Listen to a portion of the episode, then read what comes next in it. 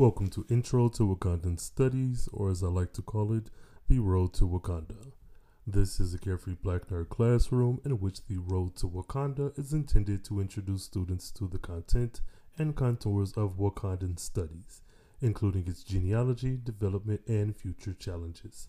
I'm your Professor Rain Coleman, and in this session, we will be discussing your midterm assignment, the film Black Panther.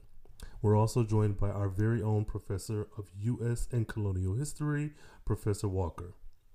For those of you studying abroad and at home, be sure to use the hashtag RTWPod when listening to this session, as live tweeting will be 50% of your grade.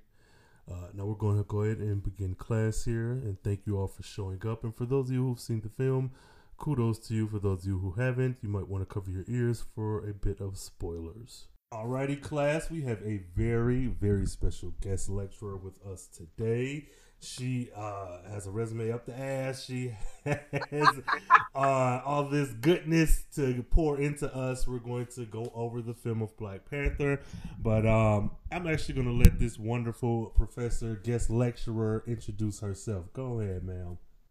Uh, good good afternoon, good morning, good evening, class. I am Professor Walker you can call me Trine Bean for today. Um, I am, let's just say I'm the professor of U.S. and colonial history at the University of Wakanda. Mm, come, yes, that's, yes, she is down the hall to the right. Uh, I went and found her in one of her classes. Yes. Um, oh, I'm the host of Talking to the Screen, which is a podcast where we discuss black movies and TV shows and debate them. So if you're ever wondering what is the best uh, Ice Cube movie that's not Friday, or what the worst Denzel movie is, come check out our podcast at Talking to the Screen on Instagram, SoundCloud, and iTunes. Good deal. Good deal.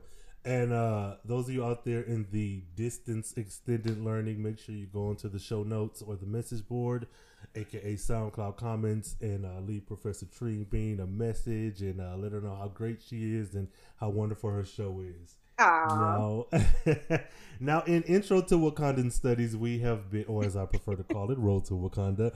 We hey. have been going over different noteworthy characters in the Black Panther mythos and here in Wakanda. Um, we last left off with Mbaku, played by Winston, the stand breakout star. Well, the male breakout star, I'll say. Yeah, okay. People have been fawning over, you know, understandably so. And so, I guess give the class your your initial thoughts on the movie itself. Like, how did you feel about Wakanda? How did you feel about Black Panther? All that. Okay, so it's really crazy. Uh, my friend introduced me. My friend Chad introduced me to Wakanda and Black Panther about ten years ago, and we've been. This is highly anticipated, and we are very happy about it. And just the visuals of Wakanda were just striking. Mm-hmm. The visuals of the people were striking. This was it, a lot of care was put into this. Yeah. And you tell and you can tell that care was taken in selecting the people who mm-hmm. would create this world. Um, and because it's going to be introduced to a lot of people through this film. A lot of people are not familiar with Wakanda. A lot of people are not familiar with Black Panther. And to see this safe haven for black people and African culture on screen is really moving at a time where a lot of us don't feel safe. Mm-hmm. And it is just a constant reminder of what we are working towards. And it might not be a hidden compound or a hidden country, but it, it is just us carving out a safe space for ourselves. And it was awesome to see that on screen and to see these brilliant actors bring these characters to life. Mm-hmm. Absolutely, absolutely I agree. Uh, Wakanda. Wakanda is such an amazing place. It has been depicted as this place that's never been invaded, you know. But right. throughout the lessons that we've been through here, we know that that is not hundred percent the case. But it has had this very pristine, magical kind of setting that's been at an arm's reach in the Marvel universe. Yeah. And for all of the films and all of the comic books and all of the like animated shows that we've had, Wakanda seemed to be I'm it's been a long time coming, but I'm glad it took this long. And yeah. I say that because there's some movies and TV shows where the CGI just is not good.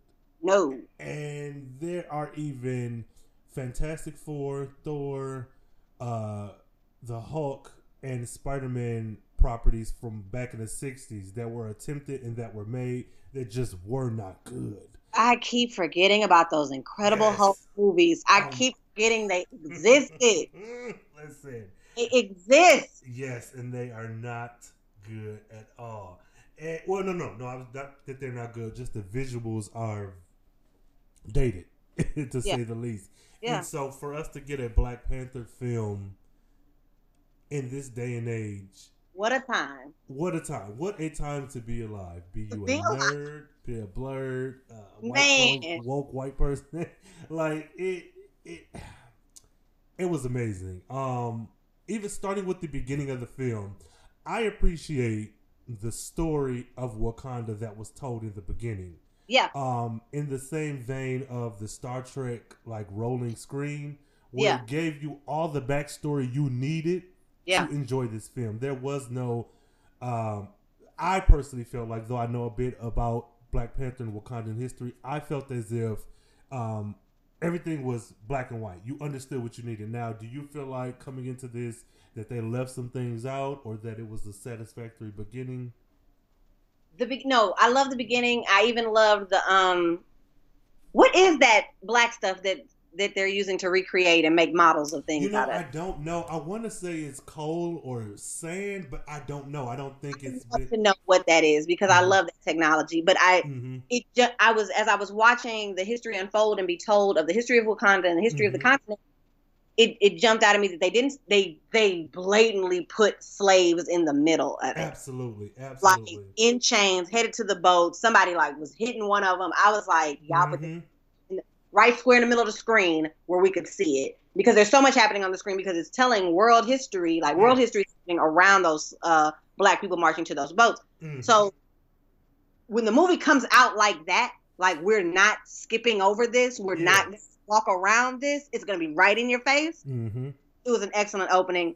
I loved even the opening with the stars and the Yes. sky. Mm-hmm. And Baba, tell me the story. Tell me the story of why we hide. Tell me the story of why we're here Mm-hmm. because I am by profession a historian, and so it it was perfect. It was um it was succinct. It was it was just enough. It wasn't too long. It wasn't too short. Mm-hmm. Mm-hmm. Okay, the stars, the the opening, and even jumping to 1992 Oakland. Listen. Shocker! Y'all just threw Sterling K. Brown in his cast and didn't say that to nobody about it. Right. Ah, And what mess and it what ruined it for me was I actually looked up the Black Panther cast before the movie and I Oh. saw him there and I was like, wait, Sterling K. Brown's in the movie, but I didn't I didn't even tweet about it. mhm. I didn't about it. I didn't say nothing. I was like, I ruined the surprise for myself. I'm not gonna ruin it for everybody else. Right, right, right, right, right. And um, but the the opening was it was fantastic, absolutely. and it it sets up the drama for the rest of the movie. It this was a good movie. Yes. Like- yes. You could take the costumes off and just have this plot. Mm-hmm. Mm-hmm. Yeah, I, I totally agree, and I really I think they did a phenomenal job with this. Considering when okay, um, Stan Lee used to say something which was every comic is somebody's first comic. So back in Yeah. the day when you wrote comic books, it was always for someone who's never read it before. So Yeah. you'll have a Fantastic Four. It could be issue number 106, but they'll say, "Oh, Johnny, no, oh brother, what are you doing? Oh, Johnny," and it'll it'll have these cues where you know that Sue Storm is the Invisible Woman and this is her brother. They would make it painfully clear in the first couple pages. I say all that to say that with the history of Marvel movies that we've had over the past 10 years, Wakanda and Black Panther are new to this Yeah. arena. Every Yeah. movie should is someone's first movie. I feel like they spelled out Wakanda very clearly to anybody who knows nothing about Black Panther. They just know he was in Civil War 2 and that they want to see this movie. They did everything in a way where it didn't take seven or eight movies Yes. to uncover. Now we got Wakanda in I think it was Age of Ultron when he mentioned Wakanda. And I think Klaue was in that And one or yeah, vi- yeah, Vibranium. And then we got Captain America: Civil War where T'Challa actually showed up. Now those aside, I still feel like they did a damn good job with this being a standalone movie. If this movie was nowhere near, Yeah. you don't have to watch any other Marvel movie, but this you will understand everything that has happened, and it'll be a good standalone movie. Yeah. I know there are people in there who've never seen a Marvel movie, Mm-hmm. Mm-hmm. Yes. Yes. enjoying it right along with the rest of us. Right, right. Just because you, you got a, a award win like this wonderful cast for one. They are black as hell. Even the white folks look good just being near all this blackness. Like Yes. it and it I was saying to a friend of mine, the thing that I like about this film post watching it one, two, three, four, five, six, seven, eight times is the fact that in black cinema you get and I and I can't think of an example now, but you'll get something in say a Martin sitcom where it references Juice or uh, Boys in the Hood or something. It might be an offhand comment, and I Yeah. feel as if Black Panther is a movie where later on in the future, maybe in Insecure season three or in Atlanta, you're going to get a reference to Black Panther, and I can't say that that has happened with a Disney movie past making a Disney princess joke. And Man. I don't think you're going to get other references like that in black cinema to other Marvel movies such as Iron Man or uh, Black Widow or Ant Man and the Wasp. Like you're not going to get those references to those movies in other black cinema going forward. I just don't think you will. No, it's a it's a it's a cultural icon even before it hit the screen. Mhm. I remember we're saying, what are we gonna do if Black Panther's not good? Everybody was like, act like it is. Exactly. Yes. Like until we die, like we're just gonna take that to the grave with us. right. Right. like- right. It was a cultural icon before it even came out. It is a just like you said, just like Boys in the Hood, just like these these pieces of black art Mhm. that always called back to yes. because they are important and they did something new and brilliant and they are now a part of us and we're going to carry these things with us forever wakanda forever Wakanda forever. That's right, class. So those of you out there type Wakanda forever once you get to this portion of the session. um, but yes, no, no, no. So going forward, you mentioned two things: Sterling K. Brown and Oakland. I would like to take a quick aside to let everyone know I've been watching This Is Us. I'm new to This Is Us. There's a challenge of Are you going to cry when watching This Is Us? I ain't cry, but I will say my eyes got really heavy, and uh, there was a couple times I had to cut off the TV and put on something else. Sterling, to associate sterling k brown with crying I don't, oh no, I, I just when I him his the the family that I'm getting from him on this show, not and his nuclear family, not his like siblings and mom and all that good shit, but his wife and kids and father, and it's such a touching story. And I only know him from This Is Us. I don't Yeah. know him from anything else. So to see him pop up in this film blew me away because, like you said, it wasn't mentioned, and I Nope. deliberately it's not in the poster i don't think no, at all. I would look at the IMBD and I would only go as far as the first five characters Yeah. just to see. Because I knew Chadwick, I knew Lupita Nyong'o, I knew Letitia Wright, I knew uh, Winston. Was it Duncan who played Mbaku? Uh, I believe that's it. Like I knew they were in the film, and I didn't want to spoil anything for myself. But once I saw him, I I was floored. I'm sorry that that fucked me up. I had to recover from seeing his black ass, black beautiful skin, big wide mouth, bright white teeth, and like switching from accents. That and just regal regal in a blue tee and a gold chain regal yes, yes, absolutely, absolutely, and I I'm getting old because they said Oakland 1992, and I was thinking, okay, Oakland 1992.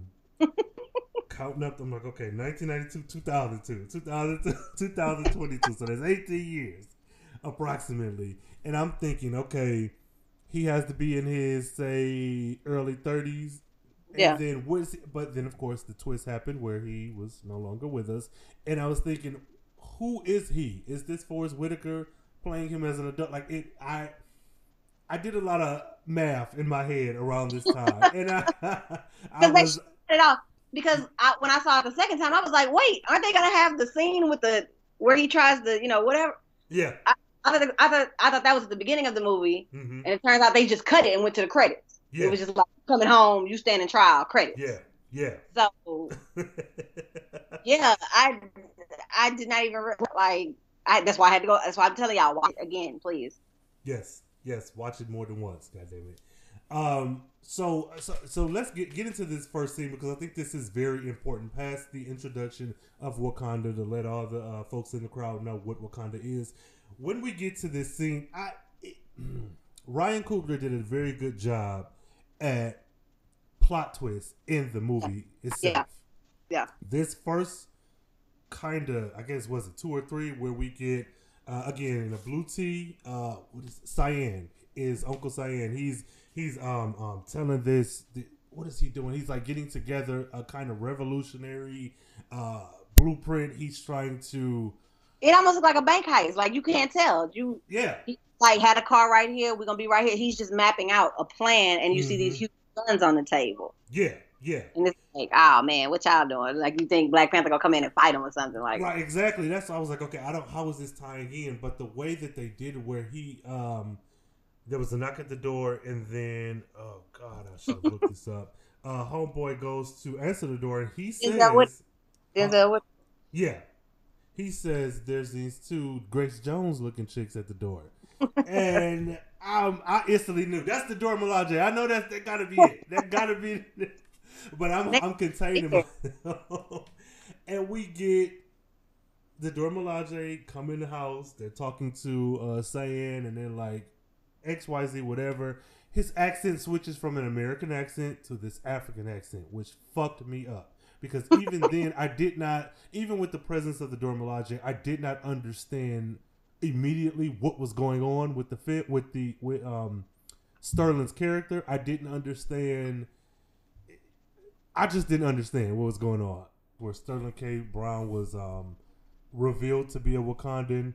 Uh, Yeah. The Black Panther's brother, very own brother, fucked me up. One thing I really, really liked about this film was that neon tattoo in the bottom lip of the. Wakandans. Yes, I love that. I have a good mind to go get one on my Man, own. say look, it yeah, that did look yeah something, and I and you know was never explained. I don't know if this was supposed to be because you are Wakandan, this is running through your blood, or is this is something that you're branded with as a? It has to be something that you're branded with because eventually we find out that uh, Killmonger has one. So Yeah.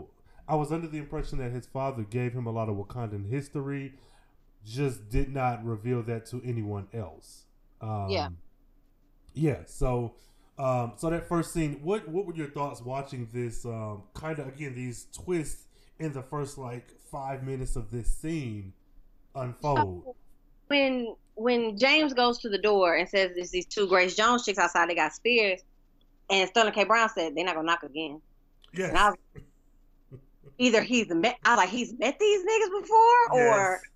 I I was I was on the edge of my seat because I was like, how does he know they're not gonna knock again? Like, Yes. when have you seen some Wakandans before? Yes. come in and the whole exchange, you know, you're Wakandan, like, let me see. And the tapping of the spears and everything going, and then the Black Panther just showing Mm. up. Yes. That's Batman could never. Could never. Batman, and I love Batman, and Batman could never. Oh, he wishes. Oh my God. And hey, baby brother, and it's I like it's just me, and my brother. Me and my brother are only two kids, so Uh huh. Bronze brothers are very important to me. So it was it was awesome to see this, but it was really sad. And oh man, like to find out that Denzel, like you thought you was the only spy we had out here. You think we don't like Bruh. And it- I- and it- and it like I said, like I was saying earlier, we had to talk about this, you know, conversation about this Wakanda nationalism, and it almost goes into this uh, conversation about Wakandan surveillance. Yes. Yes. Through the movie, they're saying we got spies in every country, and I was like, Mhm. I bet y'all do. Yeah. I bet you have spies everywhere. Mhm. Because why would you? Nobody even knows you're here. Like that's the you have the biggest advantage on all the spies in the known world because Yes. nobody even you have an intelligence community. absolutely, absolutely. And it, it was just you almost don't even know who to be mad at. Are you mad at the king for spying on his brother? Are you mad at his brother for not believing that somebody could be spying on him? Like, what are y'all doing in Oakland in 1992? And then the Mhm. speech Sterling K. Brown gives again, coming at you straight like we're not sidestepping these issues in this black community, in this black African diaspora. Yes. They are over policed. They are their communities are flooded with drugs. Their leaders are assassinated. He Mhm. started with leaders are assassinated. Mm-hmm. Mm-hmm. You know what are we gonna do? Like, and he's he's almost crying to his brother, and his brother in almost what is coming to be typical Wakanda fashion is staring that stone, standing that stony face, like, man, Yes. Yes. this Yes. is our business. It's not business. This Yeah. is not our business. Like, you Which here to is- like take note. It which is it's very interesting because again like you said you don't know who to be mad at or have the issue with and in black panther's history he has for me personally i feel like done some things that were kind of absent-minded in the for wakanda like he's he joined the avengers to Yeah. see what kind of threat they were when he met the fantastic four for the first Yeah. time he attacked them to see if they were um formidable threats to help him out on a mission. Like he did things that I feel like were ass backwards, but when you see the where he comes from and the mind frame that Wakandans have as a collective, Yeah. which is this is us, we're protecting our own. Enough to the point where we're going to send spies out to other countries, but we're not going to send resources to other countries. It's like I, it Yeah. makes sense. I, although I don't agree with a lot of shit that he's done, it still makes sense in the framework Yeah. of this world, and that, Yeah. that was that was damn good. And I like seeing T'Chaka, who played young T'Chaka, because that guy, he for his five minutes on screen, he did the damn thing. Um, man, yeah. and his suit and his, it, I, I'm speechless. he, he did such an amazing job. Uh huh. His name is Atandwa Kani. Okay, that's I'll let you say that because I will not be as um eloquent with saying that. So you say his name, and then I'll just tell you. No, he did a really good job, and uh, I don't know that he will get many more chances to act unless there's a flashback or he's reincarnated as a different character. But Yeah. for the time he had on screen, he did a really good job, and I applaud that Yeah. young man because Yeah. you you acted your ass off, and it was believable. Yes, Um, yeah. So now, when it comes down to in this, watching this movie through the first time, it was like okay, and I could go and piece things back together. But watching it through for a second time made me realize that. Um, I know I was having a debate with someone about the age of young Killmonger, who's played by Seth Carr um, on Instagram. Cute little kid. His mom and him, they do the damn thing. She is running his Instagram account, and Yeah. I love it. I love it. Oh, Yes, and he he yeah, that little motherfucker, he did his thing. Good good kudos to you. But we were having a conversation about the kids seeing lights in the sky and translating to um, Killmonger. How did he get from point A, being a little kid on the basketball court, to point B, being Killmonger himself? Yeah. And I I have an issue with stories about black people and specifically black men who fathers are killed and there's Yeah. a drive-by or there's some gang war or something. I have an issue with those stories, but in the Yeah. framework of this movie, I accepted what was presented to us, and it wasn't jarring. Like it wasn't like a, "Oh, your dad was a no good drug dealing nigga," and that's yeah, no, hap- it is. It is mm-hmm. a, a it's a classic almost, and I hate. I don't like Shakespeare. All right, Mm. I don't know why everybody stands for Shakespeare. I just, but it is a classic tale of brothers and the throne yes, absolutely. and being the heir to the throne. That is a classic tale that spans every culture because every culture has rulers, Mm-hmm, mm-hmm. and everybody has stories about how people come to power. And Absolutely. so it's like you said, this isn't some this isn't some commoner shot down in the street. Mm-hmm. Story of the ascension to the throne. Yes, yes, and I, for all the characters that I feel like should have movies and should have Netflix series and whatnot, I really think that Marvel has an opportunity, which I, I doubt they'll do this, but I feel like they have an opportunity to flesh out the backstory of a lot of these characters. If we could get a four episode miniseries on Netflix about on. the life of Killmonger, like from that kid walking into the house seeing his father dead to he showed up in that art gallery. If you could give me his going to MIT, him fighting in Iraq, him getting like a hundred plus kills or a thousand plus kills, I would like to see him fleshed out. I would like to see the Dora Milaje from the time they showed up, those two Grace Jones looking chicks, to the time we see them in present day Wakanda. Like I feel like there's an opportunity to do more with these characters that I don't think Marvel would do it, but it would be an amazing thing to see the world of Wakanda in this Netflix arena where you can pace out a story and you're not limited to two hours for one story. Yeah. I would I would take a web short where we get to see Sterling K. Brown dropped off in Oakland, falling in love, having you a baby. absolutely. You know what? Like- Scratch all that. I said yes. I would. That would be dope. That. Yep. I'm gonna go with that. I'm gonna. Def- Us parody. Like I don't care. like yeah. I just want to see that. I want to see him horrified, Mm-hmm. standing in the corner, and not scared that anybody was gonna kill him. Like Right. Right. Right. Right. Right. I know that, and that would just I, I could see that. Like nigga, you ain't scared. Like scared of you? What? Mm-hmm. Mm-hmm. Mm-hmm. Yeah. I'm 'cause trying that-. Yeah, this is I'm I'm here for that, and I don't I can't quite remember uh, because I was so engulfed in the film itself. I wasn't paying attention to Yeah. details like I should have. But why was um, Sterling there? Was he there explicitly to be the spy in America in California, or did he have a mission there? Do you remember? He said you were sent here. He said a word. He said some type of. It was almost like you know how missions have code names. Yeah. He said a. He said some type of name that sounded like a code name for a mission. You were sent here for a something, Okay. and it okay. was, it was. I think it was a type of mission, but I didn't catch it. Okay. Okay. Because shit, I didn't. I, I 'Cause was I- just yeah. Just watched it before we got like. I just got home from the theater. Good deal. Okay, okay. Um, and then moving forward, now the the the murder or the, yeah, because it's a murder. I'm not going to say the death. The murder of Yeah. um of Sterling, like another something that I did not see coming. Uh, Nope. At all, and it, it that that fucked me up. Uh, N'Jobu, that's his name, N'Jobu. But the murder of him, it it it was. I had an emotional reaction to it. nah, Um, for real. And, and that is at the hands of the king, and not only his king, uh, his brother, and His, understandably so, he should have been punished. Um, be, for you know selling off the uh the vibranium, but didn't he reach for a gun? he reached for a gun and pointed it at James. Yes, Gonna kill James because he was so hurt from James betraying yes, so ready for the credits to stop and for us to see his trial. I was like, oh shit, we're gonna have his trial and right. Killmonger's gonna be all in exile and like Mhm. everybody hates him because your daddy is a Mhm. traitor. Yes. Like I was ready for that. And that Oh is not what happened.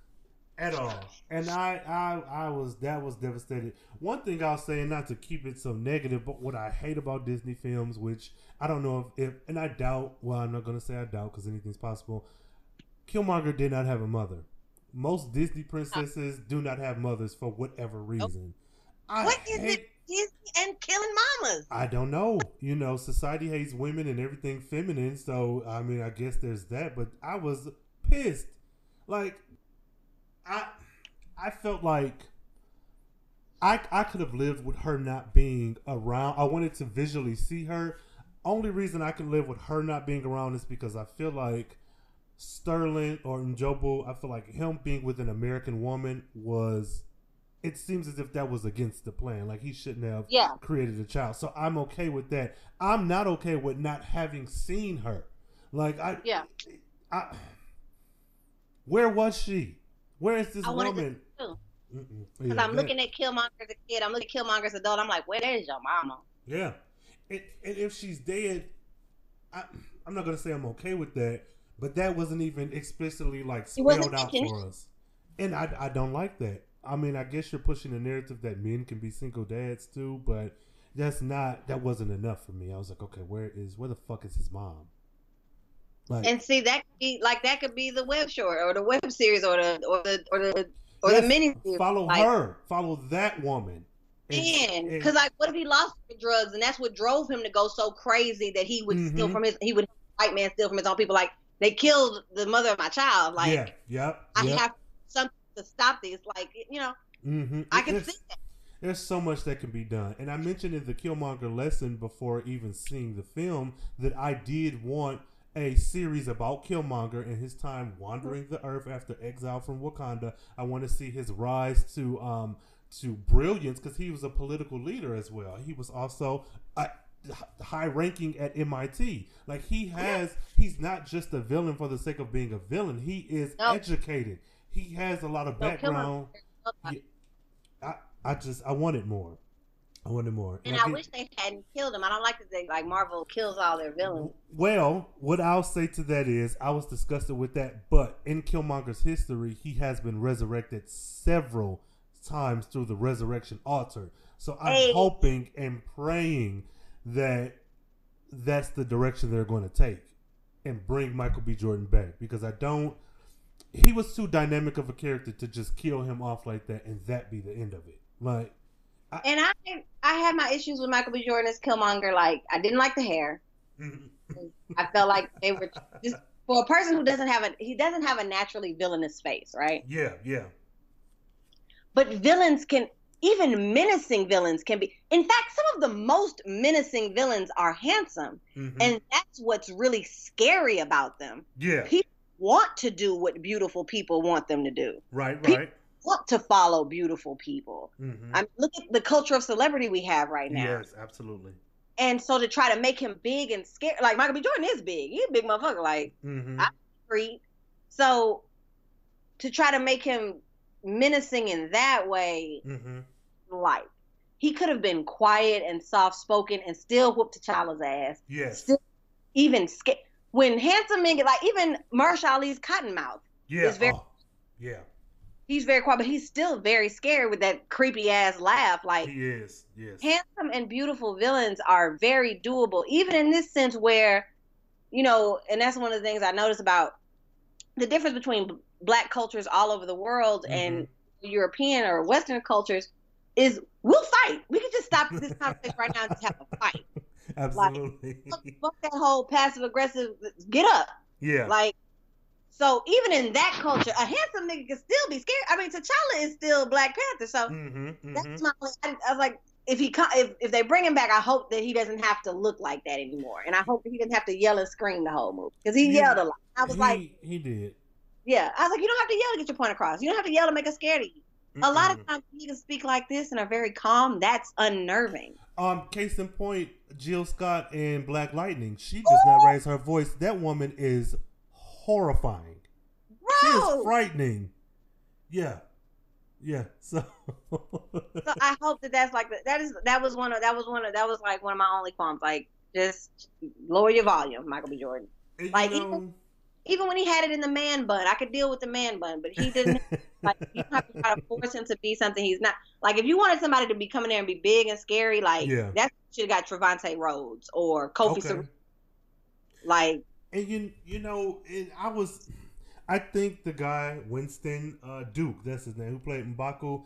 He should have been Killmonger just on the Killmonger. sheer size. He because Killmonger is in the comics like seven feet tall yeah. and like 300 and just by his physique i feel like he he was very good as Mbaku and I I believed him and I I I wanted more of him but I feel like he he would have did a better job or no no I shouldn't say that he I think he would have been a better choice physically at least for uh, Killmonger over Michael B. Jordan. Just, and he was also giving off this regality, like he just yes. looked kingly, yes. just on that big ass chair with that mountain behind him. Mm-hmm.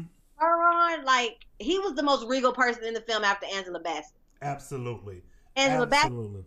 Angela Bassett is queenly, no matter what she's wearing, no mm-hmm. matter where she's going. Yes. What she's saying. So putting her in ro- royal garb, royal yeah. African garb, just adds to it. But this child, Winston Duke, like Duke, yeah, Duke is the right name because you yes. look regal sitting there, sir. Absolutely and he, I just, and again, nothing against Michael B. Jordan. He did a damn good job. He he did he played his part, um, and he was believable. Like you said, there was a lot of shouting, but you know, when now saying that, I'm thinking, I can accept the shouting because he really gave me a child throughout the entire film. It's like he was stunted in that five or six year old who walked in on his dead dad. Like he, all his anger and frustration was, like he said, I've prepared my whole life for this, for this fight with you. So no matter how intelligent he is, he's still emotionally stunted in that five or six year old who who saw his dad dead and saw that Wakandan spaceship flying across the damn sky. Like, You just fixed that for me because I was like, I get that you're angry, bro, but even in his flashback, he's a Mhm. he's, when he goes to the uh, ancestral plane, he's a child. yeah. Whereas Oh, T'Challa was not. Yeah, child wasn't. Yeah, and that. Oh my god. yeah, he that that was some that was a damn good. Now I gotta go watch it again. Yeah. and that's the thing where I, I'm like, you watch it and you you might pick only one other thing when you watch it on the second time around. But when I watched it through the first time and then I went back and watched it again, I'm looking at because it even as a kid, I remember seeing shooting stars, airplanes, anything at night. I'm gonna look up in the sky and say, "Oh, what is that?" And so when the kids did it, I wasn't too taken aback by it. But once I, I was like, okay, he went home. The movie just wanted to Killmonger, Eric, excuse me, to go back to his house. But now that I've seen it a few times and I know that his father was pouring into him as a kid Wakandan culture and Wakandan education. For him, he knows that these stars in the sky are not just stars in the sky. He Yeah. has a good idea that we're in this this um uh, project neighborhood project full of probably a thousand apartments, but I know to go to my apartment because I know that that's not a regular something I know in the sky. happening. Yeah. Right. Yeah. Whereas the other kids would just continue playing basketball. Like Yeah, continue looking till it goes away. Like, let's get this, and like you're running to go get your dad. Like nobody, Mhm. nobody would do that. Yeah, but no, that that makes complete sense now. So I, yeah, I'm I'm just Killmonger has some valid points, and I'm I'm a lot of criticism was in his execution, and uh I guess do you have any any thoughts or ideas about? Did you think for one that he has some valid points, and then secondly, do you think that his execution was okay? Was it believable in his um ideas of of uh rising to the throne as black people? Okay, when you're that angry, and like you said, when you're emotionally stunted, of course your answer is, I'm gonna kill all of y'all. That's how, I got the answer right here. Like you just went to the army and killed a bunch of people. Like this is how you think you solve. Pro- you have solved problems through murder for your entire career. mm-hmm, mm-hmm. Oh. Of course, that's what he would do. Um, but as somebody, and I and I I remember being that angry. I remember learning these things about the past and the people who were surrounding and the people who were running our society. mm-hmm. And my first, like, I can I can imagine what my first thoughts would be learning that information and then having vibranium in one hand. Right, right, right.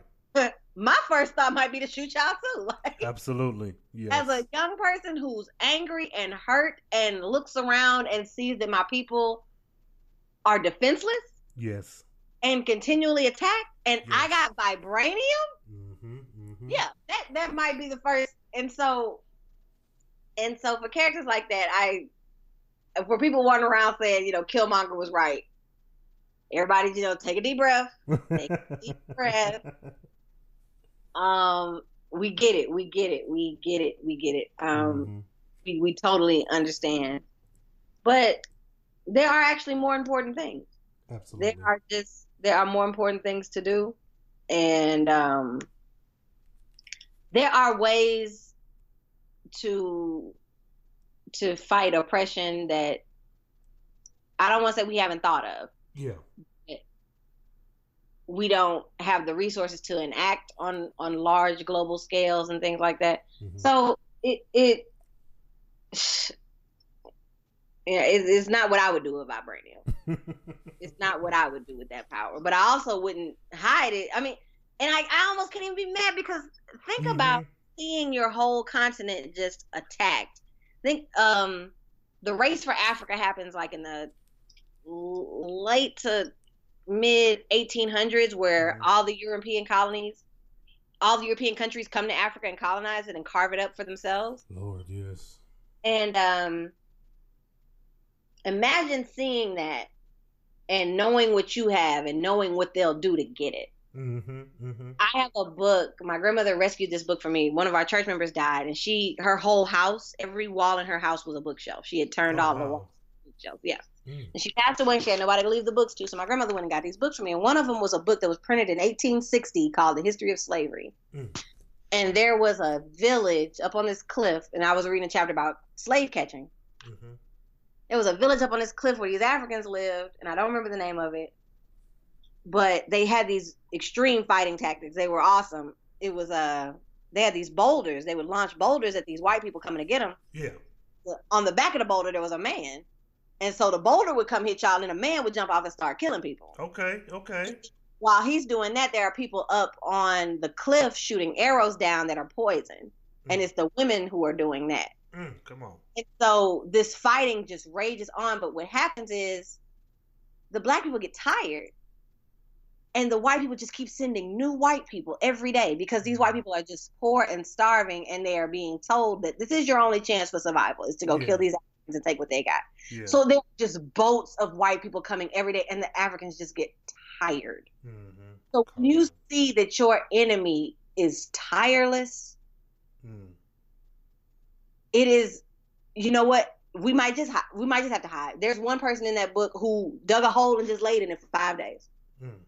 Until they left and then he got out the hole and i Yeah. was like I, t- I i know you did that i know you did that Yeah. so just the relentlessness of that european land grab all over the world i could see a country shutting itself off i could see but I, like i said i, I don't nec- like I, like I said I, I don't think that's the answer Mm-hmm. But- I could see how somebody could come to that conclusion, just like with Killmonger. Yeah, absolutely. And uh, you you bring up a good point. You're tireless colonizers. That Yeah. there is with this film.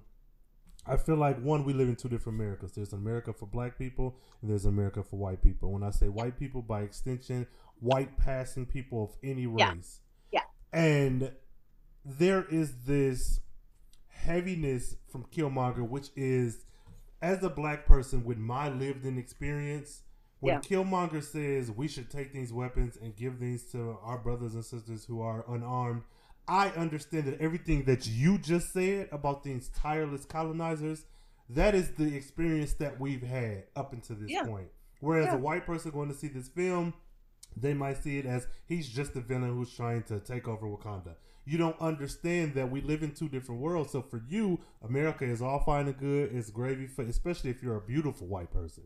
Then it's it's gravy for you. But then you Yeah. have this black person with all this lived-in experience that does not even have to be explained through exposition on the No. film because we know it, we live it to Yeah. some extension. We we've gotten this even when it comes down to we might not have been colonized in you know our projects or our suburbs in Michigan or in Texas or in California, but we do have things like the welfare queen stereotype, the crack addict, the We- lazy We black. lived through the neighborhood being flooded with crack, and the decade before it was flooded with heroin. Mm-hmm. Mm-hmm. Mm-hmm. We lived, we li- we survived that Mm-hmm. because Yeah. a lot of us didn't. A lot of our friends and family and our parents didn't make it through that, Yes. Yes. Mm-hmm. and it and they I mean they called it a war. Mm, yeah. Nancy Reagan drove tanks down the streets in Compton and knocked over black people's homes on television But Mhm. meant for white people, Mm. like in a tank. Mm. It's life ain't been no crystal stair hell. It um when you even look at something as kind of lighthearted as the sitcom A Different World, they had a whole two part special on Dwayne and Whitley being in Compton. Was it Compton? Where were they? They were in LA. Right. Yeah, and it was again something that was on a lighthearted platform, but it was like the heavy episode. But the Yeah. fact that that the black issues permeated so many different mediums of art the film the painting the written work the you know visual work and like i feel like killmonger carried with him every single piece of african american history in this country period Yeah. like Yeah. all of the pains so uh, it's he is that I think everyone has their own inner Killmonger that may not come out in the very same way, but he was a machine who had to adapt to his surroundings, which was one being abandoned by his people, being orphaned by his people. I'm sure being thrown into the system because hell, we had no mother to speak of, and there was no uh, paternal side of the family in America. Who and he had to be better and better just to survive. Like when he goes back to the ancestral plane and he's talking to Sterling K. Brown as a kid, his Sterling K. Brown looks at him. He says, "You don't have no tears for me. Mm. You're crying about this, but you, you have no tears for me." And the little kid looks at him and says, "People die around here all the time. It's just how it is here." Yes. And then Sterling K. Brown starts to cry and says, "Look what I did. Look at what I've done. Mm. I should have just taken you home." Yes. Yes. And that that's that spoke to so many different experiences that we have, um, especially with black men in the black family with their sons and daughters. Because uh, I feel like Killmonger is that entry point character where he could have been a female character and it would have been just as heavy. Yeah. Yeah. Um, I that was such a powerful scene, and the very oh. fact that his heaven was that apartment back home with his dad. His dad. It, I told you, I'm just beginning to associate Sterling K. Brown with crying. Like, pretty much, hell. you just make him like I refuse to watch uh, This Is Us. I was like, I don't know how y'all watch this show every week that makes y'all cry. I don't know why y'all want to cry every week. I have plenty of cry about. No, right, right. yeah, he's the best. Him and his family, his immediate family, are the best part of that show. But yeah, that's that's a that's a that's a interesting interesting show. Um, but yeah, he this Killmonger. I, hmm. Again, he's stunted, but there's pros and cons to that because you see that innocence of that little boy. I mean, you still get the tantrums and the yelling and shit, but you get that innocent black boy who has had to just grow up on his own. He had to raise himself. That was and that, and I think some I think we've some people have addressed this before. When you first learn that we we it hotep this this term hotep and how mm-hmm. we refer to our brothers and sisters who we call hotep people. Mm-hmm.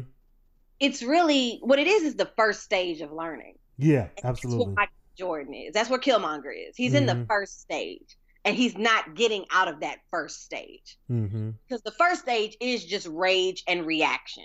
Yeah and that's what you know just being hotep is like you notice these problems what is the first thing you can come up with as a solution? Oh well we should just do this. And it ignores mm-hmm. so many other entities and institutions at work. Mm-hmm, absolutely. You are seeing a direct path to vanquishing your enemy. Mm-hmm, mm-hmm. and instead of taking into account all the human loss that will occur mm-hmm. all the that will occur all of the laws and like I said, institutions in your way. You can't even see them. You can't see the forest for the trees. Mm-hmm. You are looking straight through to your enemy and how to strike him in the heart. Right. And right. that's what and that's what being a that's what being a hotep is. It's really just only having the the the the foundational information. And what you're supposed to do is build on that. And, and I think yeah yeah, I just I just think that's what we do when we when we first get information. We're all angry. We're all Killmonger at first. Yeah. We all like as soon as we get to you, what happened to us? Are you mm-hmm. serious? And y'all mm-hmm. just sitting around here like, mm-hmm. why mm-hmm. we not catching them? Like that's it's almost your first reaction, and you have to you have to get past that point. You you just have to. Yeah, and moving past that point, I think that while everyone has a Killmonger in them, they also have a Nakia because I feel like him and her, their thoughts on Wakanda and um, Wakanda's solidarity and their um, what do you call it, uh, being hidden versus what they could do for the world. I feel like they had a lot of the same. Maybe they wanted close to the they same end the result. Same yeah, they wanted the same things, but they wanted to get a different. Nakia is the end result. Nakia yeah. is the end result. You start off as Killmonger and you end up as Nakia. Yeah. That's where you're supposed to end. Like, I'm so glad you said that because we have not talked about Nakia enough. Oh, well, let's what, go into Nakia. what, like, and I, I saw somebody saying, you know, somebody was just bragging on Nakia, and I was like, I was more focused. I, I wasn't, I won't say I was more focused, but it was uncomfortable to me because love interests are tough to do yeah. in this age. You've yeah. done pretty much every an imaginable scenario for a love interest. Mm-hmm. And so to see her just resisting T'Challa, like, leave me alone, and T'Challa's not leaving her alone, it was uncomfortable. And not from a, you know, like a Me Too standpoint, but from a, one of y'all needs to get away from the other one. Like, get, y'all are annoying me. Because it, it, it's only, the attraction seems to be only on his side, and it's just, it's annoying. this is this is aggravating to me because usually even when somebody's like resisting, there's kind of a spark. Yeah. There's no coming off Nakia. Nakia is very focused on what she wants. Mhm. Like Nakia barely jokes with him. Like she's like, bro, what? I'm ready to go. I have work to do. Like, shut up. She she was very much um like she said, I I could well she said something, he was like, Yeah, you could stay here and be my queen. She's like, Well if I wanted to, um you know, I, said you would make a. He said you would make a good queen if you weren't so stubborn. And she said I would be a good queen because I'm stubborn. Yes, that's it. And That's what I was like, thinking. I- she was like, if I wanted to be the queen. Right, motherfucker. No, yeah, like yeah, nigga, you you don't don't put that on me, motherfucker. But yeah, she yeah, she was very much um yes, very much like I am I am I I am important and the things that I want are valued even even if I'm not attached to you, I'm more Yeah. than just being a queen. I'm more than being your woman. Like, because you never hear somebody say, "Oh, that's your man." Like he's your man. If she was Yeah. to marry the king, she would be his queen. She would be his woman. Like it's and it's going back to their first meeting in the film, anyways, where he came down, whooped some ass, and then set her free. She's like, "You fucked up my mission. You interrupted my mission. Like I'm You're doing saying- something." Mm-hmm. You interrupted me at work. You came up to my job. You came up to my. Ah, not my job. Yes. That's all I heard. Like, what? What? And then it's like my dad dies. Like, oh, okay, okay, okay. See, and that's and, and again, the fa- I would going back to that. Let's get a a, a backstory. I want to see Nakia's story. How what was she doing to? What was she doing?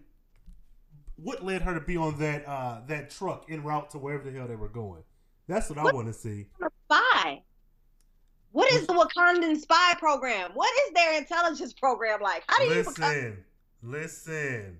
Wakandan CIA? Like, what is the, do they even have a name? Is she just operating on her own? Like, and, what's and yes, and that's I, like I didn't. I it, I guess the details didn't matter in the grand scheme of the movie, but I wanted to know what is this? Like, what the hell are y'all doing? Like, she because they let it be known before she even appeared on film that she could take care of herself, and she showed that, and it was addressed. But again, she's like, "You you're messing up my mission. What? Who sanctioned this mission?" Yeah, Like, exactly.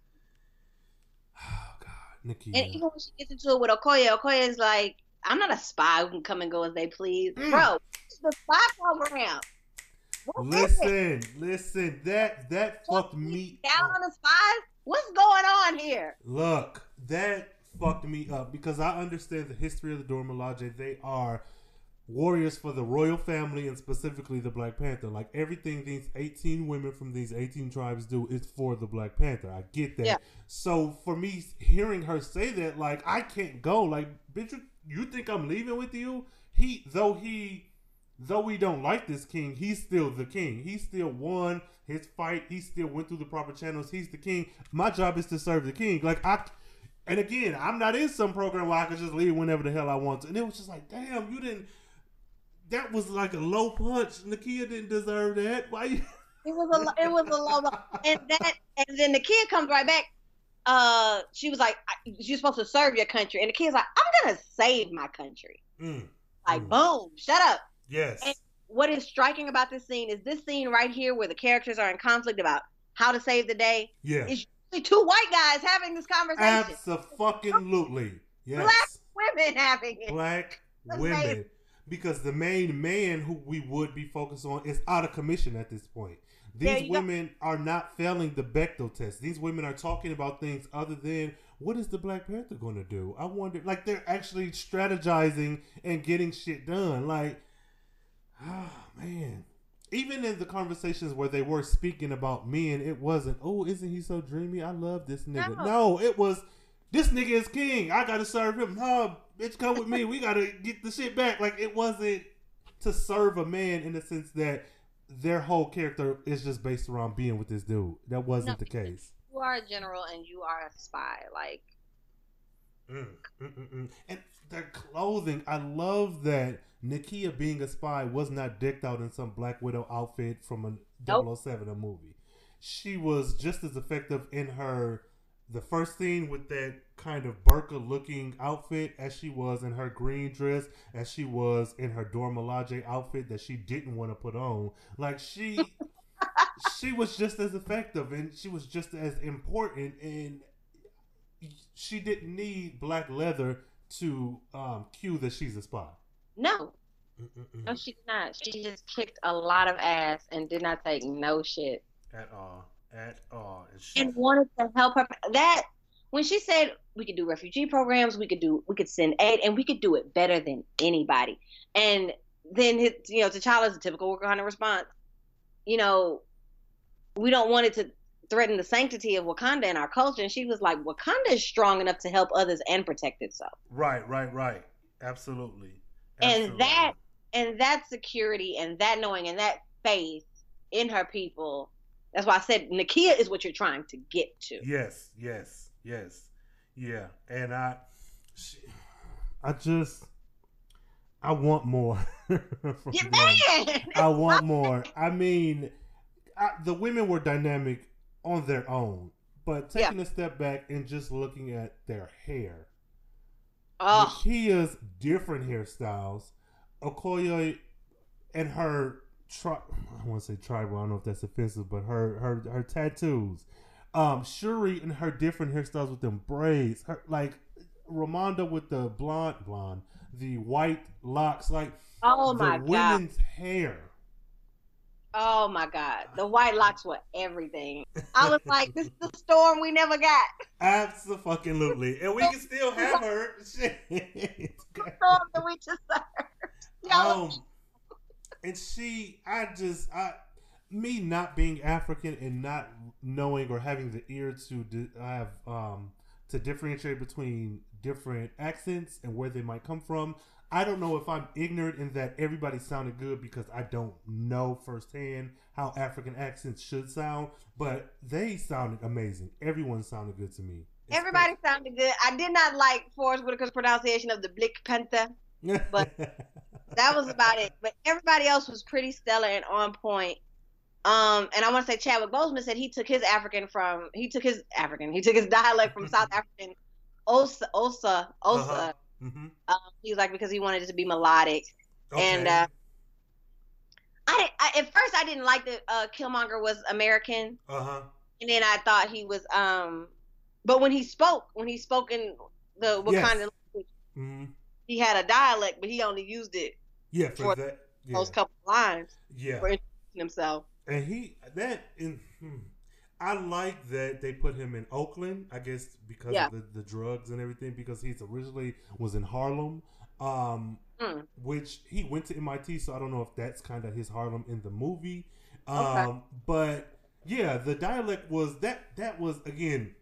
I like that we got these subtitles and we got these actors speaking in. If some of it was made up, I don't know, but I'm assuming most of it, if not all of it, was actual African words. I love seeing that. I hope there's a director's cut version where there is no captions because I just want to be able to see them go back and forth from English to their Wakandan dialect and just just The take it all in. director's cut better have that four hour version on it. Like Calm I- the fu- yes. where Yes. where is it? Otherwise, y'all better give me two hours of deleted scenes. Like where is it? Yes, yes, because this again, this this was such an amazing movie, such a groundbreaking movie, uh, visually with wardrobe, cinematography, colors, lighting, all that, um, to the effects, to the acting. Because even Klaue, the white man, Yeah. was so interesting. I wanted more from him. That when he died, I didn't expect for him to die. No, and I- Andy is Andy Serkis is, you know, Andy Serkis plays all those CGI characters. Yeah, He Gollum and uh, basically almost anybody who's a CG. Uh, he plays Caesar and uh, the Planet of the Apes movies. Yeah. So to see him on screen really acting, I was like, "Go, Andy Serkis, you do Mhm. your thing. You get out of those green little tight thoughts." and you You do it because he, yeah, he did the damn thing. I, I loved. He was a villain. I like. I like Loki. Loki is a really good villain. I like Yeah. him. Um, Klaue. I liked him. I would love to see more of him. Um, I don't know if we'll ever get that because he died in this movie. But Yeah. just like him, Killmonger, and Loki, like I enjoyed those villains. They made me. They were just as dynamic as the heroes, and they made me want more from them. Like um, my favorite Disney villain, well, two for one, is Scar and Jafar. They will always be my favorite. I want They- more from them. They were good. They were good. so I don't. I don't, I guess. How did you feel about Klaue? One of the only white people in this movie. Um, I like that he kept. I, I don't say I like that he kept calling them savages, but I just that layer of racism Yes. it need to be dismissed or omitted. Like it was there, and he kept saying it, Mhm. and it was like, I mean, because I don't think they want to just put the N word in the I was Disney. just about to say that in the Disney movie. That was their way of saying nigga. Like, he wasn't about to call them niggas. I'm about to actually change my name on Twitter to, to S word after that uh, episode of the Boondocks where he called it because of the Jorah. yes, yes. name of the guard again is it Jorah? Ma- Dora Milaje. Is it Dora Milaje? Yeah, Milaje? Milaje. Yeah, like uh, yeah, like Yeah. French or something. But yeah, Milaje. Uh huh. But um, Klaue, because because Klaue's in um Age of Ultron, right? Yes. Yeah. And he's, I mean, he's just what you think. He's just what you think a greedy little South African arms dealer would be Mhm. like. Yes. Yes. Some grubby little man with who's with you know issues of inadequacy because you yes. missing limbs don't ever fully recover, you know, self esteem wise. So, and I don't want to, you know, blame that on that, but he, I want to say he had an army, he lost it, right? Yeah, I believe so because he um that's how he escaped Wakanda the first time. I think. I, Okay. mm, I believe so. So, just this grubby little greedy man who's just into arms dealing and doesn't care who he hurts or what he hurts. As mm-hmm. long as money at the end of the day, he just he embodies that, and he did a very good job making me believe that he was just evil and Yes. money hungry and just disgusting. Like, yeah, just yeah, you you about right. yeah, he was trash, but he was good trash for the film. Like I, I he was he was good. I, I wanted more. up. Um, I especially love the scene with um Okoye and Lupita, Lupita, uh, Nakia chasing this nigga in uh, what was it, Korea? In the like Yeah. that whole fight scene that culminated in that chase. That that was a good car chase scene, and car chase scenes are important. The only thing I didn't like about the car chase scene was Kendrick Lamar shouting at me. I was like, I feel like I feel like some. I feel like because I know y'all want to promote the soundtrack or whatever, but I feel like yeah, there should have been maybe a classic black song playing here. Yeah. And by classic, I mean any just just a, a good like bombs over Baghdad would have been good. Oh, you say Um, that? Yes.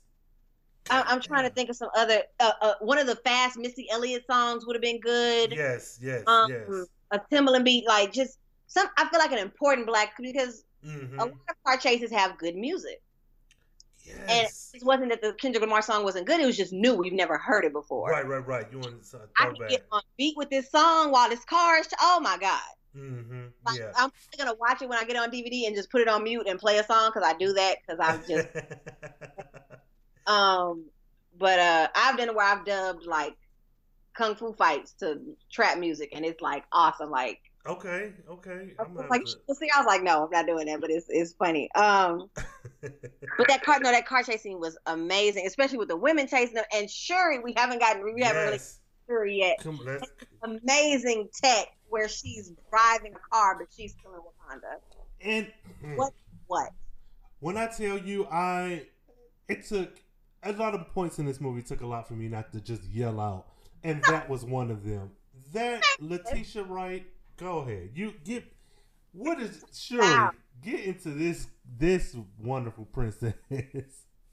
Just and like I said, you know, brother relationships are really important. And I have a big brother, and so seeing her and her big brother, Mhm. it, like it just, it was everything.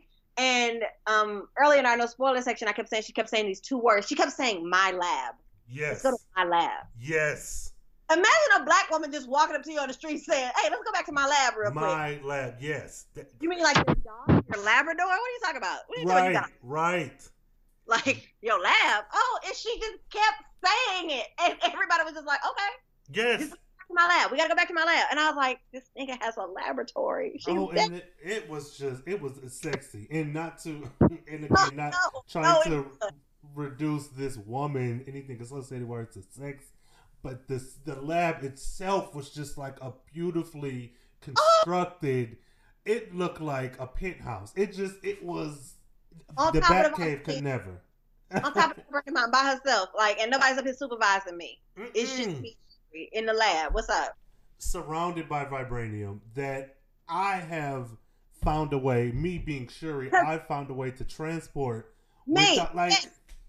oh god this Yeah. Which which again and then this the fact that she's developed a way in which to transport vibranium and that very thing that she created comes back to be a plot point towards the end in the fight Yeah. between T'Challa and Killmonger like ah without this woman could we have even made it this far Could we? Cause this country.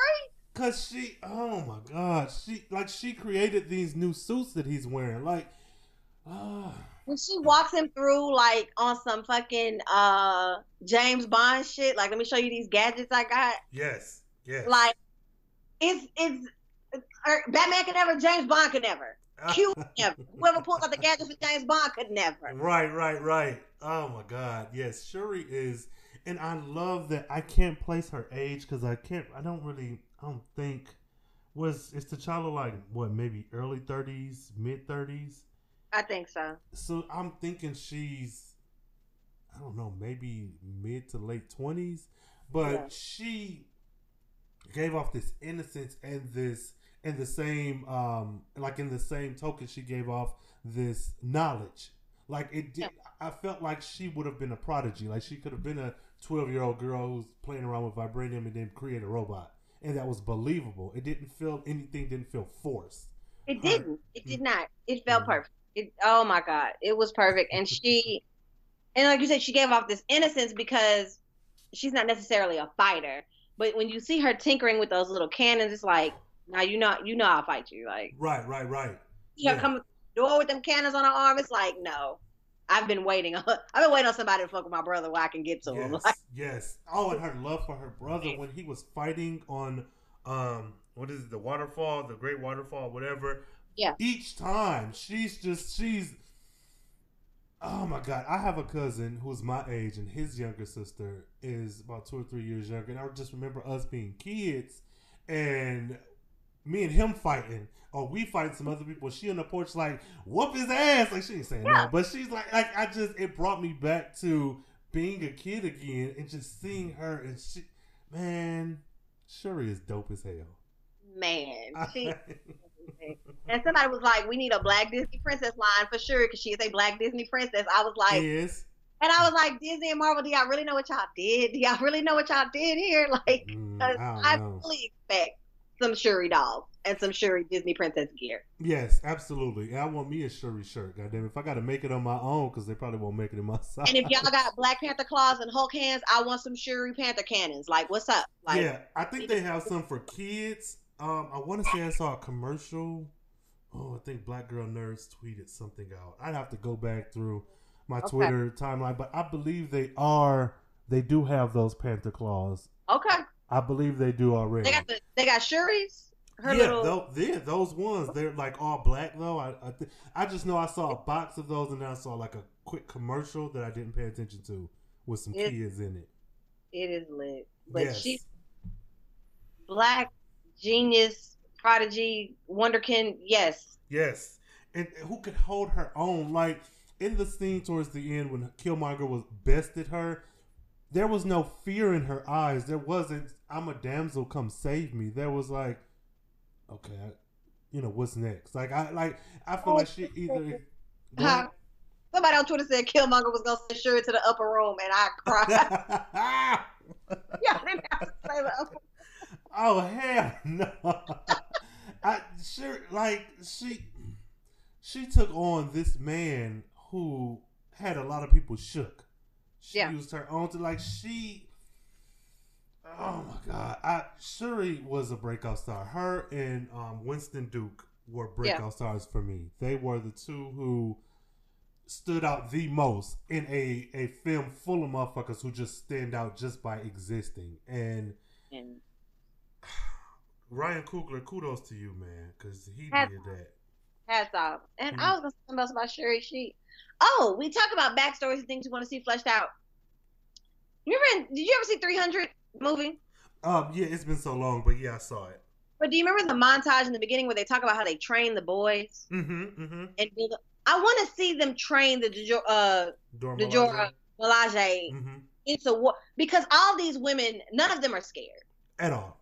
I want to see their upbringing. I want to see what little Wakandan girls are taught as Yeah. girls. Mm-hmm. Mm-hmm. Because not one of them has fear in their heart. Like, all. so I want to see their training program. Mm-hmm. Because I Yeah. feel like it's something that they, they take you as a kid. I feel, I, but I need to go look at Well, the no, book. no, no. They, what they do because this has been addressed, but it Okay. was in a six-issue run uh, written by Roxane Gay called "The World of Wakanda," and and it's really good. And I'm so devastated, just as everyone else, that they ended it at six issues because Marvel doesn't want us to have nice things.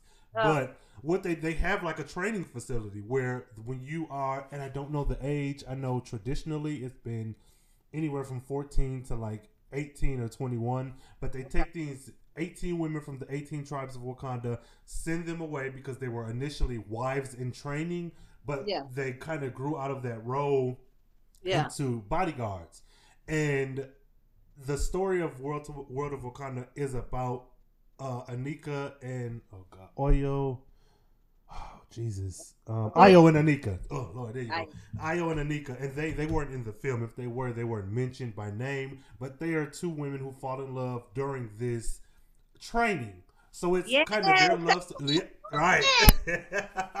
so it's their love story, but it's also the story of the Dora Milaje, up to the point in which you see them in uh, Ta-Nehisi Coates' run of Black Panther, which is currently going on now. And so, like you said, yes, I would love to see uh, how these one how they're selected because some women are selected because they're the most beautiful and the most sought after, but then there are others who are selected because they're just quote unquote badass girls who just fucking shit up and like there's nowhere Yeah. else for them to go, so they need discipline. It's like military school for women. So Mm. yeah, I, I I'm right there with you. Give me something on on own in the vein of Greenleaf with a little bit of uh, New York Undercover and a little bit. Come on. That's New York undercover. Look, just a throwback. Give me like some some hard hitting heavy shit. Yes, I would love to see a story of the Dora Milaje training. Like, yeah, that 18 black women would have jobs. If you know nothing else, we would get 18 black actresses having jobs. Jobs and high-ranking military positions. I just I can't imagine the United States military with just all high-ranking black women officials. listen that oh, a force to be reckoned with for real. What do you? what are your thoughts on M'Baku and the White Gorilla Tribe? Like, just as a whole. I I love that there is tribal infighting because it's it, it does address in the beginning. These are several tribes living together in a country, and they decide to you know come under this banner of this one person, and um, it.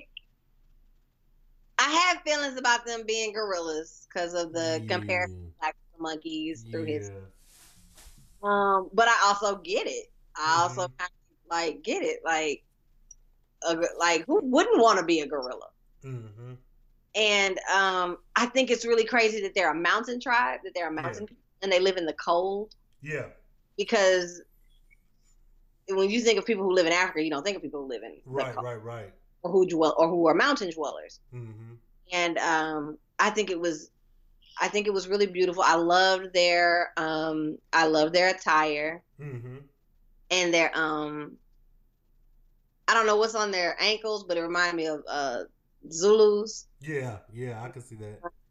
Um, but M'Baku M'Baku was a good antagonist Mm-hmm. because, and especially like in that scene where T'Challa is about to go back down the mountain to fight um, Killmonger, and he's like, you know, this is about us, and then he looks at him and almost laughs and says, "Us, Yeah. Mm-hmm. You- first king to come up here in centuries, and you holler us." Mm-hmm. and it shows you this that these people that this Wakandan country as great as it claims to be and as loving and inclusive as it claims to be as, as you know insulated as it claims to be is still ma- ma- uh, managing to marginalize a group Yes, absolutely. and Mhm. in the beginning it makes it seem as though the Jabari go up the mountain by themselves and aren't Yeah. banished or forced to be up there they just go Mhm. and that's a relationship I'd like to look more into but absolutely. Mm-hmm. he he does as a ruler he feels he feels disrespected Yes. he feels isolated he you know y'all don't even talk to us Mm-hmm. Understandably so. Yeah. so yeah i'm showing up here on challenge day like Mhm. daddy died you got a little kid doing all the tech like Mm-hmm. Yep. Who doesn't uh give a damn about what is it? Disrespected tradition? Like he, yeah. Mm-hmm. Yeah. i'm walking my ass down this mountain and i'm about to fight you because no to all of this and i Mhm. get it i get it i get and it was it was a really good example of what was to come you left somebody out and they will come it will come back and bite you in the ass Absolutely, yes, and I, I'm, I'm all for that. He, I guessed it right before it happened, but that he had T'Challa's body, I, but I guessed it like a second before he showed up on, like it, it just made sense in my heart that he would have Yeah. T'Challa. But the fact that, like you said, you are the first person to come down here in centuries, and T'Challa's like, well, uh, once he's done with me, he'll come for you. Yeah, that's all fine and good, but that's not going. You, it's not the enemy of my enemy is my friend because once Yeah. we defeat him, I'm still back in this mountain, and you disregarding what I want from my people. You know, What's to say things are gonna change just because I help you? mm-hmm, I'm supposed to help you for shit to just stay like this, huh? Yeah, which is like again, and this is kind of addressed, or kind of it is explicitly addressed in the current run of Black Panther by Ta-Nehisi Coates and Brian Stelfreeze. They are dealing with a world of Wakanda that understand or that is reeling from the actions of Black Panther. Because he is an amazing character in all of his history of comics. He's done great with the Avengers. He's done great with the Fantastic Four. He's done all these amazing things. But what Ta-Nehisi Coates has done is he's brought Wakanda into the reality that we live in. Yeah. Yes, Black Panther is amazing in these stories, but while he was gallivanting with the Avengers and the Fantastic Four, Wakanda was left unprotected and kingless. So he's mm. dealing with that idea that how in the fuck are you a king and an Avenger and a world traveler? You can't do that. You need to be here for your people, and it's a damn good run. Honestly, it's yeah. I'm gonna have to, I'm gonna check out that and Roxane Gay's because Yes, that's World of Wakanda. Yes, please do, because that will be a lesson coming up here soon, and I I think that it's worth a look. It's worth yes, because most definitely. it's it's damn good. Um. So yeah. Oh geez. So I don't know. Uh, oh, the one thing that I was pissed about. Well, many number of things, but one of the other things is the black woman who was helping Killmonger. I get that she's a nameless villain, but Man. shit, why does she That- have to get taken out like that with no backstory, no explanation, nothing? Like, and you know what? I um I I didn't I didn't like it a lot either, but it I forgot it was something else that I wanted to compare it to, mhm. but it it it really stood out to me that she was light skinned too. Yeah. Oh, absolutely. Yeah. Yeah. and um she's light skinned, she's villainous, she's nameless. Mm-hmm. And I just and all I can and the only reason I don't move for stuff like that is because I can't count the number of times a dark skinned woman has been cast the exact same way. Mm-hmm. Mm-hmm. And so it's I, I just sit there. Yeah. Yeah. I, I'm I'm light skinned, so I just like, my nigga like what should I don't, I don't know what y'all want me to be mad about like I right, right, right. No, I feel you. as a as a light skinned woman, I can't tell you how many times that it has to and it had to and it had to be brought to my attention as a kid because Mhm. I went to a really rich white school. Yeah, The one wasn't really trying to differentiate us by color. yeah. That uh, they were it wasn't no dark skin, light skin in my school. We was black, and we had to Mhm. yeah. Mhm. Colorism was introduced to me when I got to my black ass middle school, okay. so- and it had to and it had to and I had to keep learning new things about it from my friends who were dark skinned women. So Mhm. as a woman, yeah, that's trash. The fact that Killmonger murders her is trash and Yeah. sex and fucked up. yeah. And but I it's, it's kind of like that Killmonger shit. Like I I get it. I Yeah, and now that you say that, now it that does make sense to me because again, in Ta-Nehisi Coates' run, he, him, and Brian Stelfreeze made a choice, a um, conscious choice to make sure that every woman and male that were closer to royalty, closer to the throne, are darker in complexion, and they get lighter the less royal or the further away from the throne that you are. So there's Yeah. something to be unpacked there, and that does make sense now that you've brought that to my attention. But initially, I was like, "What the fuck? Another black woman dead? Because you know, nameless black woman dead." when I saw her at the coffee stand, I was like, oh, the light skinned villain. I get it. I get so. Yep, you're right. Yeah. You're- it- because that's what I want white people to do when I'm talking. Just just say yes, you're right. Just shut the fuck. Uh huh. Shut- Damn right. You're right about that. Yeah, let us make up for lost time. Yeah, shut up. Like you're you're absolutely right. Yes. Because I it, that was a conversation we had my freshman year of college. We were sitting in my dorm. We were watching music videos, hmm and my friends were like, "Man, I hate that they always make the dark skinned girl ugly." And I said, "What?" Like, you haven't noticed that training all the dark skinned girls are usually like ugly in the music videos? And I was like, what? And so we started watching more music videos, and I was like, oh, this is bullshit. hmm hmm And it's and I was mad at myself for not noticing. Well, you know, you live, you You went from your Killmonger to Nakia. You you're aware now. I'm a, I'm aware. I'm aware, so now I'm all Nakia with it. Like, yep, that's that's what happened. Like, oh shit. Um. Yeah. All in all, this was a freaking amazing um documentary. That's what this was. This was an amazing Man. documentary. I won't be referring to it as a film anymore, as a documentary. No, seriously. Um, and for those of y'all who don't believe us, um, check out the history of Ethiopia. Ethiopia was one of the only, is is the only African country to never be fully colonized. Mm. Uh, it was invaded by the Italians, and the Italians' plan was to keep giving them guns so they'll turn them on each other, but they just kept stockpiling them and then using them against the Italians. Mm, come through, Ethiopia. Come through. Yes. The um, and I'm I'm waiting on these takes for somebody to compare these two, and I haven't seen one yet. I'm I, I really you need the person to do it. I might have to do it. And the other comparison I, I really want to see is the comparison to a quilombo Mhm. called Palmares. And you know what a quilombo is, right? Absolutely not. Go ahead. Educate us. Uh, a quilombo, uh, Brazil imported more Africans than any other country, right? Mhm. Because Brazil had this really specific problem. Because I think slavery had been a little bit more set up over there for them because Brazil had been there. Brazil, uh, the Portuguese had been in Brazil for way longer than the British had been in America. Yeah. So I think their system of slavery was a little bit more set up when those Africans started arriving. mm-hmm. And so they had this huge problem with uh, mass suicide. These Africans would get over there, see what was going on, and like you would wake up to go get them niggas to sell them the next day, and everybody would be dead. Yeah.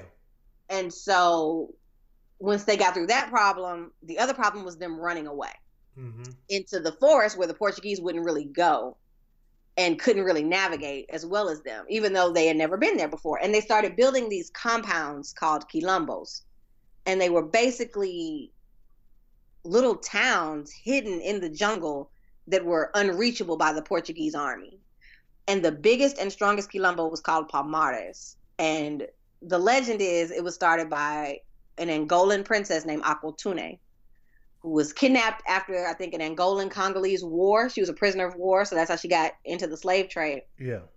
She escapes and she starts this she starts this quilombo called Palmares, and it stands for almost 200 years untouched by any white people. Mm. And it got so big, it had like provinces, it had smaller cities, and it was untouchable and unreachable. It was just amazing. Just after that duress, think about you survived the Middle Passage to create a tiny Wakanda. Mm. Mm. So please check. Like we, he, when he says it's a documentary, it's a documentary. Yes. If you're sitting there wondering why haven't we? No, we did. We Yeah. have. Yes. Yes. And that brings me to the um the quote that Killmonger said towards the end after he essentially was getting ready to die. Yeah, because uh, T'Challa says that you know you can be sa- we can save you, and he was like, you know, why so you can lock me up and make me a prisoner? He said, no, bury me in the ocean with my ancestors that jumped from the ships because they knew death was better than bondage. Like, what the fuck? In a Disney movie. I am. Again, this documentary entitled Black Panther has class. Let me tell you, for those of you out there in the extended distance learning who has not have not went out and seen this film, you need to go out and and, and look at just spoilers be damned. We can spoil the entire movie for you, and you will still enjoy this goddamn film. This I don't know. Any any final thoughts, Professor? Um, I just I'm gonna go see it again. Absolutely. Because yes. there were some colonizers in today's showing making lots of noise, and I had to address them several times. Mm-mm. But several of them were like below the age of five, so I couldn't be mad at them. Mm-hmm. And just being trash. Oh God. Yes but it was my fault. I got up on President's Day and tried to go to the movies when a bunch of people were off work. And right, right, right. that's my fault. That's my fault. That's and I went to Pasadena, which is a very racist part of town, so that's my fault. Okay. Uh, yeah. um, but go see the movie again. See it again and again. Buy it when it comes out. Buy the director's cut. Buy the special editions. See and learn everything you can about where these people got these ideas from. I hope that you found something in this film that spoke to you and what it is you do and what you love, whether it's art, whether it's science, whether it's uh, activism, because it's all there. Mm-hmm, mm-hmm. Um, every field is represented. It it it is a really it, you'll feel good when you leave the theater. Mm. Even after Michael B. Jordan's speech about man, bury me with my ancestors. I mean that that's something that's a that's a whole conversation in and of itself. Just that one quote. Mm-hmm, mm-hmm. So go see it over and over again. Yes. And like I said, it'll, it'll make you feel good. Yes, it will. Um. Okay, class. Well, uh, thank you all for uh, listening in and writing your notes. And for those of you who've seen the film, the documentary, thank you for watching it. Those of you who haven't, please take the time to go out and watch it over and over again. Uh, special, special thanks to our amazing, wonderful guest professor today, guest professor Treen Bean. Thank you for having me. Talking to the screen podcast. Yes, ma'am. Thank you. And if you could, could you give the class both distance learning class and those of us in front of us your credentials yet again so they can know where to find you. Okay, one more time. The podcast is called Talking to the Screen. Um, on Instagram, we're at Talking to the Screen. On Twitter, we are at Cousins Watch TV, but you can still search Talking to the Screen and find us. Um, we are on SoundCloud as Talking to the Screen, on iTunes as Talking to the Screen. Um, listen, rate, subscribe. Tell us what we should debate next tell us if you want to be on the show if there's something that's just you have a burning question you just you know what the right answer is let us know uh, and we also live tweet a lot of shows so come on and live tweet with us on twitter uh, again at cousins watch tv on twitter but you can still find us at talking to the screen. Absolutely absolutely. And again thank you. I am so honored that you came all the way down to this wing of the wakandan school of uh, alternative studies and came in to discuss your expertise with the class. And, um, yes, yes, yes, Lord. And I hope you guys out there in the distance learning class replay this session over and over, as you may have missed some good tidbits of the first or second listen. So, um, as always, you know, stay carefree, stay nerdy, stay Wakandan, and um, I don't know, Wakanda forever. Wakanda forever. All right.